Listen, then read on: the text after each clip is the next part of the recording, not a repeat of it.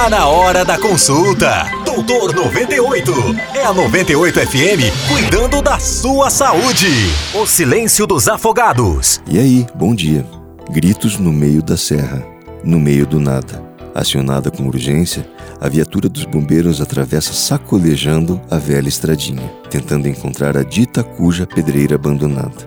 É o verão que vem chegando, trazendo consigo os inevitáveis afogamentos. Na chegada da guarnição, a perplexidade de sempre, dois corpos em silêncio, estendidos nas margens do imenso lago artificial formado pela chuva.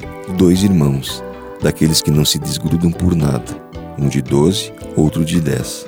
Tragédia.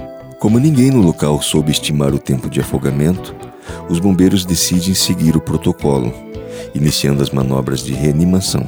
Isso porque não é tarefa simples diferenciar se um afogado está morto ou se está em parada cardiorrespiratória. Infelizmente, as massagens torácicas, seguidas pelas insistentes ventilações, não surtiriam qualquer efeito sobre os meninos. Imagino que você deva estar se perguntando, assim como eu, como essas desgraças ainda podem acontecer. Como pode haver tantos lugares assim, com até 20 e tantos metros de profundidade, sem qualquer restrição de acesso à água ou sinalização de perigo? Represa, cava, lago, rio, tanque. É surpreendente saber que o número de óbitos nesses locais muitas vezes é maior do que os registrados em nossas praias, nas operações de verão.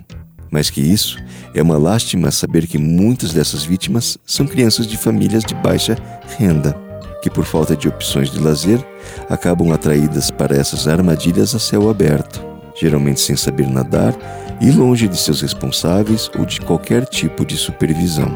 A história de hoje não tem a pretensão de mudar o comportamento de ninguém, simplesmente porque certas coisas nunca mudaram, nem mudarão.